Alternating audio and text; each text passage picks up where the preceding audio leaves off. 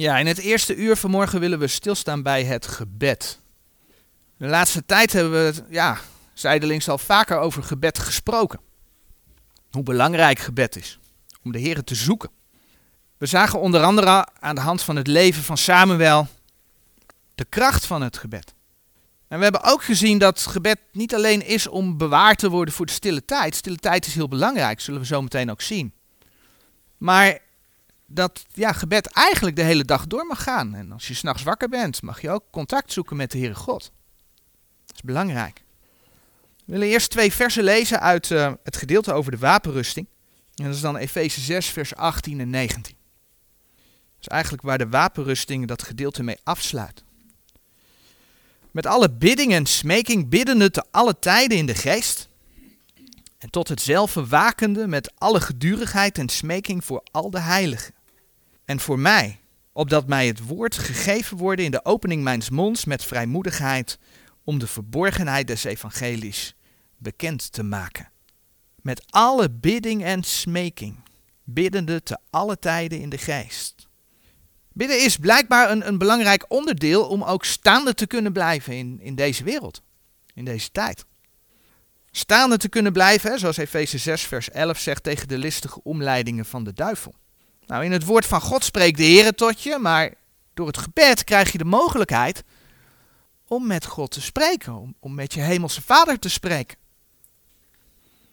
En als je dan in de Bijbel leest, dan zie je dat je in de naam van de Heer Jezus tot de Vader mag gaan. En een, een vers waar je dat bijvoorbeeld in ziet is Johannes 16, vers 23. En in dat vers lezen we, Johannes 16, vers 23. En in die dag zult gij mij niets vragen, voorwaar, voorwaar, ik zeg u, al wat gij de Vader zult bidden in mijn naam, dat zal hij u geven. Andere versen die je daarbij op kunt zoeken zijn Johannes 4, vers 23, Romeinen 8, vers 15. Romeinen 8, vers 15 is ook zo'n mooi vers dat laat zien dat de Heilige Geest jouw Abba Vader laat zeggen. Dus de Vader wil aanbeden worden in de naam van zijn Zoon. En zoals we net gelezen hebben in Efeze 6, vers 18, behoren we te bidden in de geest. Nou, we hebben in Romeinen 8 een tijdje teruggezien dat de gelovige per definitie in de geest is en niet in het vlees. Dat dat je positie in Christus is, maar dat de praktijk soms nog wel eens anders is. Je toestand is vaak anders. En dat we daarom opgeroepen worden, gelaten 5 vers 25, om te wandelen in de geest. En zo is er dus ook een opdracht om te bidden in de geest. En wat daarbij helpt, en daar komen we straks nog op terug, is schuldbeleidenis. Door het gebed kun je dank, maar ook je gevoelens, je noden bij de Heer brengen. En dan zegt de Heer in Jacobus 5 vers 16, en de tekst die staat hier op de dia, een krachtig gebed des rechtvaardigen vermag veel. De Heer laat dus zien dat gebed veel vermag. Blijkbaar kun je dus door gebed ook veel bereiken. Maar dat betekent niet dat het gebed een soort van snoepautomaat is. Zo van, ik stop er iets in en ik kan op de knop drukken van wat ik wil hebben en dat komt er dan ook uitvallen. Dat is gebed niet. Ik krijg wat ik wil hebben. Ik heb wel eens gehoord dat men in bepaalde kringen om een auto bidt en dat men dan ook de kleur er nog bij opgeeft. Ik wil graag een rode auto. Maar zo werkt het niet. Afgelopen week zagen we aan de hand van Romeinen 8, vers 26 en 27 dat God weliswaar gebeden verhoort, maar ja, dat antwoord kan ja zijn maar kan soms ook nee zijn. De Heere weet wat goed voor je is. En daarom is het goed om te kijken naar wat de Heere over verschillende vormen, beter gezegd verschillende onderdelen van gebed laat zien. Het maakt namelijk duidelijk wat Gods wil in dit alles is. En vervolgens hoe je de Heere daar ook in kunt behagen. En dan willen we een volgende keer, daar gaan we vandaag niet naar kijken, maar een volgende keer stilstaan bij ook ja, uh, hinderingen, blokkades in gebed. Daar spreekt de Bijbel ook over. Allereerst is het de Heere God die graag gebeden, aanbeden wil worden, gebeden wil worden. Hij roept ons niet voor niets op om veel te bidden. Als we Lucas 18 erbij pakken, dan zien we dat de Heer Jezus daar onder andere het volgende zegt. Lucas 18, vers 1. En dat bevestigt andere teksten die we al wel eens gezien hebben. Bid zonder ophouden. Lucas 18, vers 1. En hij zeide ook een gelijkenis tot hen daartoe strekkende dat men altijd bidden moet en niet vertragen. Dat men altijd bidden moet en niet vertragen. Of 1 Timotheus 2 vers 1. Ook een bekend vers waar we al wel eens bij stilgestaan hebben. Ik vermaan dan voor alle dingen dat gedaan worden smekingen, gebeden, voorbiddingen, dankzeggingen voor alle mensen. Dan gaan die versen nog even verder. Maar er staat, ik vermaan dan voor alle dingen. Zo belangrijk vindt de Heer het dat wij bidden. Dat wij bidden ook voor onze naast. De Heere God wil gebeden worden. Nou, en dan zien we in de Bijbel dat de Heer laat zien dat het inderdaad goed is om daar ook vaste tijdstippen voor te hebben. Wordt ook wel stille tijd genoemd. Zo lezen we dat Daniel, als we naar Daniel 6 gaan, dat Daniel drie keer per dag tot de Heer ging. En in Daniel 6, daar hebben ze net het plan gemaakt dat uh, niemand een andere God of, of iets anders mag aanbidden dan alleen de, de koning. En dat is tot wet bestempeld. En wat doet Daniel? Hij weet dat God aanbeden wil worden. Dat staat in Gods woord. Dus Daniel gaat gewoon bidden. En dan lezen we in Daniel 6, vers 11. Toen nu Daniel verstond dat dit schrift getekend was, ging hij in zijn huis. Hij nu had in zijn opperzaal open vensters tegen Jeruzalem aan. En hij knielde drie tijden des daags op zijn knieën. En hij bad en deed beleidenis voor zijn God, ganselijk, gelijk hij voor deze gedaan had. Dus Daniel ging gewoon door. Maar hij deed dat drie maal daags. In de psalmen komen we dat ook tegen. Wanneer David een, een gebed uitspreekt. Een gebed, psalm 55, tegen valse vrienden. Dan lezen we in psalm 55, vers 17 en 18. Mij aangaande, ik zal tot God roepen en de Heere zal mij verlossen. Des avonds en des morgens en des middags zal ik klagen en getier maken, en hij zal mijn stem horen. Des avonds en des morgens en des middags, driemaal daags, namen zij speciaal de tijd om met de Heere te praten, om de Heere hun zorgen voor te leggen. Dus naast het feit dat we de hele dag door met onze Heere in contact kunnen zijn, is het heel goed om daar ook gewoon vaste momenten voor te hebben. Om met hem te spreken. Nou, in de evangelie en die tekst, een deel van de tekst, staat hier op de dia. Zien we dat de discipelen de Heer Jezus de vraag stellen om hen te leren bidden. Heren, leer ons bidden. En dan kun je zeggen dat was voor het kruis. De discipelen hadden de Heilige Geest nog niet ontvangen, dat klopt. Maar kijk aan wie zij het vroegen. Zij vroegen het aan de Heer. En dat mag ook voor ons een leerschool zijn. Wij hebben de Heilige Geest ontvangen. En we hebben Gods woord, we hebben de Bijbel gekregen, waardoor de Heer tot ons spreekt. We, hoeven dus niet bij mensen te raden te gaan hoe, hoe zij vinden dat je zou moeten bidden. Maar Gods woord laat daar echt wel dingen over zien. En het is goed om daar ook naar te kijken. Als het gaat om gebed. Om ons ook daarin te laten leren door de Heer zelf. Door zijn woord. Nou, een belangrijk onderdeel van gebed, ik noemde het al even, is het beleiden van je zonde. Ja, en dat beleiden van zonde, dat blijft gewoon belangrijk, omdat we als gelovigen toch iedere keer nog weer een misstap maken en zondigen. Je doet foute dingen ten opzichte van de Heere God, ten opzichte van je naaste.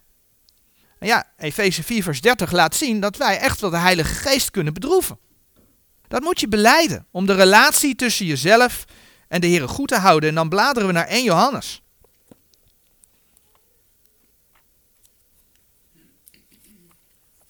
Nog niet zo heel lang geleden hebben we daarbij stilgestaan, maar het is goed om die versen nog een keer te lezen in dit kader. 1 Johannes 1, vers 6 en 7. Die zeggen het volgende. Indien wij zeggen dat wij gemeenschap met hem hebben en wij in duisternis wandelen, zo liegen wij en doen de waarheid niet.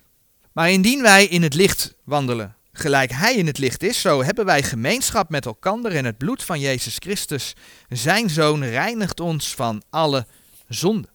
Dus als je zondigt, moet je inderdaad bekeren en Gods vergeving zoeken door te beleiden. Hè? Vers 9. Indien wij onze zonde beleiden, hij is getrouw en rechtvaardig, dat hij ons de zonde vergeven en ons reinigen van alle ongerechtigheid. En dan doet de Heer dat ook. Dan doet hij alles weg. We gaan het er dus een andere keer nog over hebben, maar als zonde in de weg blijft staan, dan laat de Heer ook zien dat Hij niet naar je luistert. Als zonde in de weg staat, dan kan de Heere God niet naar je luisteren. Daarom is schuldbelijdenis gewoon essentieel. Daarnaast mogen we de Heer danken. Danken voor alles wat Hij geeft. Als we naar 1 Thessalonicense 5 bladeren. 1 Thessalonicense 5, vers 17 en 18. Bid zonder ophouden. Dankt God in alles. Want dit is de wil Gods in Christus Jezus over u. Je zou daar ook Efeze 5 vers 20 bij op kunnen zoeken. Gaat er ook over. Dankt God in alles. je mag de Heer danken voor het feit dat je een kind van God bent. Voor alles wat Hij voor je gedaan heeft. Voor het feit dat je zijn woord kunt lezen. Voor het feit dat je kunt bidden. Voor het feit dat je naar de samenkomst kunt komen. Maar ook voor je eten. Dat je iedere dag nog steeds krijgt. Danken voor elkaar. Danken voor je echtgenoot. Danken voor je kinderen. Maar ook als kinderen van God voor elkaar. Voor je gezondheid. Voor het huis waar je in woont. Voor je werk enzovoort. Allemaal dingen waarom we God kunnen danken. Maar dat zijn wel allemaal positieve dingen die ik noem. Hè, in de veronderstelling dat je dankt dat als het goed gaat. En positieve dingen. Maar we lazen net in dat vers, dankt God in alles. In alles.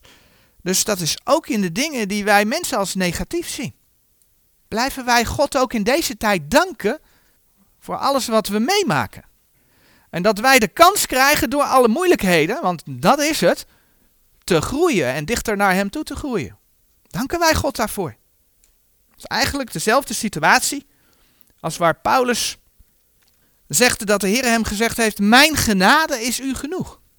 2 Korinthe. Mijn genade is u genoeg. Paulus had een doorn in het vlees.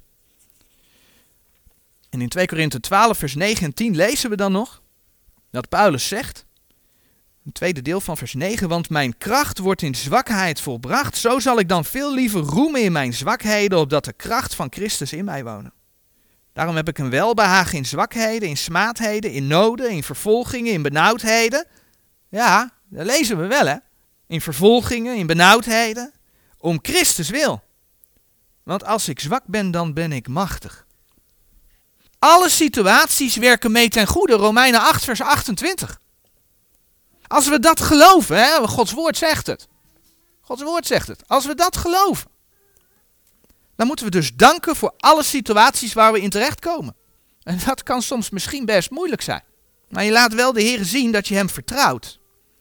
Dat Hij alle dingen voor jou goed uitwerkt, want dat is ook een belofte in de schrift.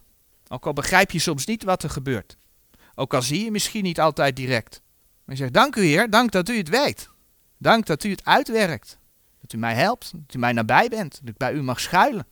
Dat u weet van de situatie, vervolgens kun je meteen de noden bij hem brengen. Dat zien we ook bij het volgende onderdeel. Loven en prijzen. De Heere loven en prijzen. Psalm 34 vers 2. Daar lezen we bijvoorbeeld het volgende in. Psalm 34 vers 2. Ik zal de Heere loven, en daar komt hij weer, te allen tijden. Zijn lof zal geduriglijk in mijn mond zijn. In Psalm 118 lezen we over verlossing uit benauwdheid. Dat is Psalm 118, vers 5. En dan lees je in, in het eerste vers van die psalm, die spreekt over verlossing uit benauwdheid. Loof de Heere, want Hij is goed, want Zijn goede tierenheid is in der eeuwigheid. Je mag Hem loven om wat Hij in het verleden allemaal gedaan heeft. Een voorbeeld daarvan is Psalm 106. Je mag hem loven om zijn grootheid in de schepping. Psalm 104, vers 1. Psalm 104 is een psalm die over de schepping gaat. En vers 1 zegt: Loof de Heere mijn ziel. O Heere mijn God, gij zijt zeer groot. Gij zijt bekleed met majesteit en heerlijkheid. Zo mag je hem loven voor het verlossingswerk wat hij voor je gedaan heeft. Je mag hem loven dat je een kind van God mag zijn daardoor. Je mag hem loven voor de overvloedige hoop die je hebt. Te midden van die duistere wereld.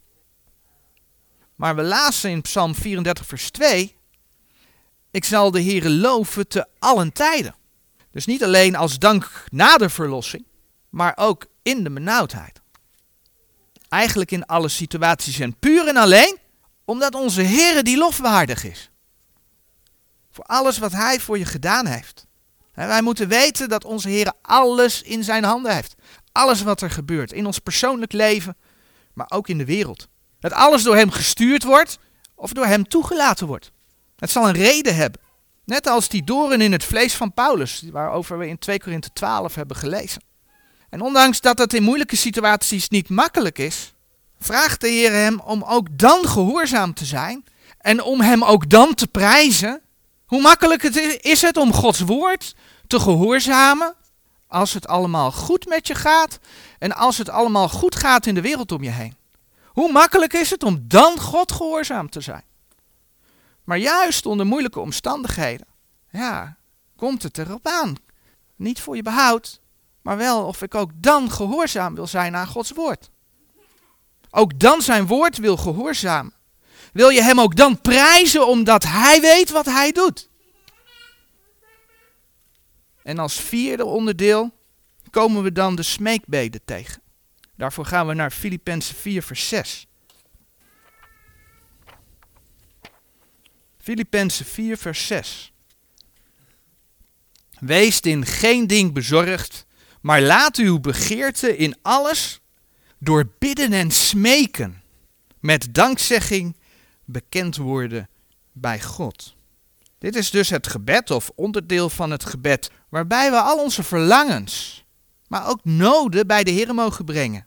Denk aan je gezondheid. Denk aan dingen waar je mee strijdt. Gewoon in het dagelijks leven. Of andere soort noden. Om even terug te komen op het voorbeeld wat ik in het begin noemde: bidden voor een auto. Een evangelist die voor het verspreiden van Gods boodschap veel reist en een auto nodig heeft. En ja, de auto gaat kapot. Ik denk dat je met een oprecht hart mag bidden, heren, u weet dat ik mensen mag bereiken met uw woord, maar mijn auto is kapot. Kunt u het zo leiden dat daar een oplossing voor komt? Ook dat is een nood die je bij de, de Heren mag brengen. En je snapt dat die nood van een hele andere orde is dan dat het allemaal goed gaat in het leven. En oh, ja, ik ben eigenlijk aan een nieuwe auto toe. Want mijn buurman heeft een nieuwe rode auto. Dus ik wil ook een nieuwe rode auto hebben. Want ik moet natuurlijk wel naar vakantie. Met vakantie kunnen dit jaar. En die uitjes die we altijd doen, moeten ook door kunnen gaan. Ik schets natuurlijk even twee uitersten. Maar je snapt het verschil. Verder bid je op grond van Gods belofte. Op grond van zijn woord. En heel belangrijk bij al onze smeekbeden is wat de Heer Jezus in Matthäus 26 als voorbeeld aan ons gaf. Matthäus 26, vers 42. De Heer Jezus zei, Matthäus 26, vers 42, Uw wil geschieden. Of zoals het in vers 39 verwoord staat van Matthäus 26. Vers 39 van Matthäus 26. Doch niet gelijk ik wil, maar gelijk gij wilt. En bij dit alles is het van belang om ook aan anderen te denken. In Efeze 6, vers 18, daar lazen we aan het begin. Efeze 6, vers 18. Met alle bidding en smeking biddende te alle tijden in de geest en tot hetzelfde wakende met alle gedurigheid en smeking voor al de heiligen. Bidden voor elkaar. Maar 1 Timotheus 2, dat vers hebben we ook al eerder gelezen, maakt dat ook duidelijk. 1 Timotheus 2, vers 1. Ik vermaan dan voor alle dingen dat gedaan worden, smekingen, gebeden, voorbiddingen, dankzeggingen voor alle mensen. De smeekbeden wordt daarmee eigenlijk een voorbeden. We worden opgeroepen om voor onze medemens te bidden. En ja, Lucas 6, vers 27, zelfs om onze vijanden, om voor onze vijanden te bidden. Dus ja, voor onze broeders en zusters, maar ook voor de wereld. En waarom? En dat maakt 1 Timotheus 2 duidelijk. Omdat mensen de Heer Jezus dan mogen gaan leren kennen. He? 1 Timotheus 2, vers 4, welke wil dat alle mensen zalig worden en tot kennis der waarheid komen. De Heer vraagt dus dat we de Vader aanbidden in de naam van de Zoon. En we kunnen Hem bidden door het beleiden van onze zonden, door Hem te danken, door Hem te loven en te prijzen en door smeekbeden en voorbeden. En dan gaan we een volgende keer gaan we ook met gebed verder.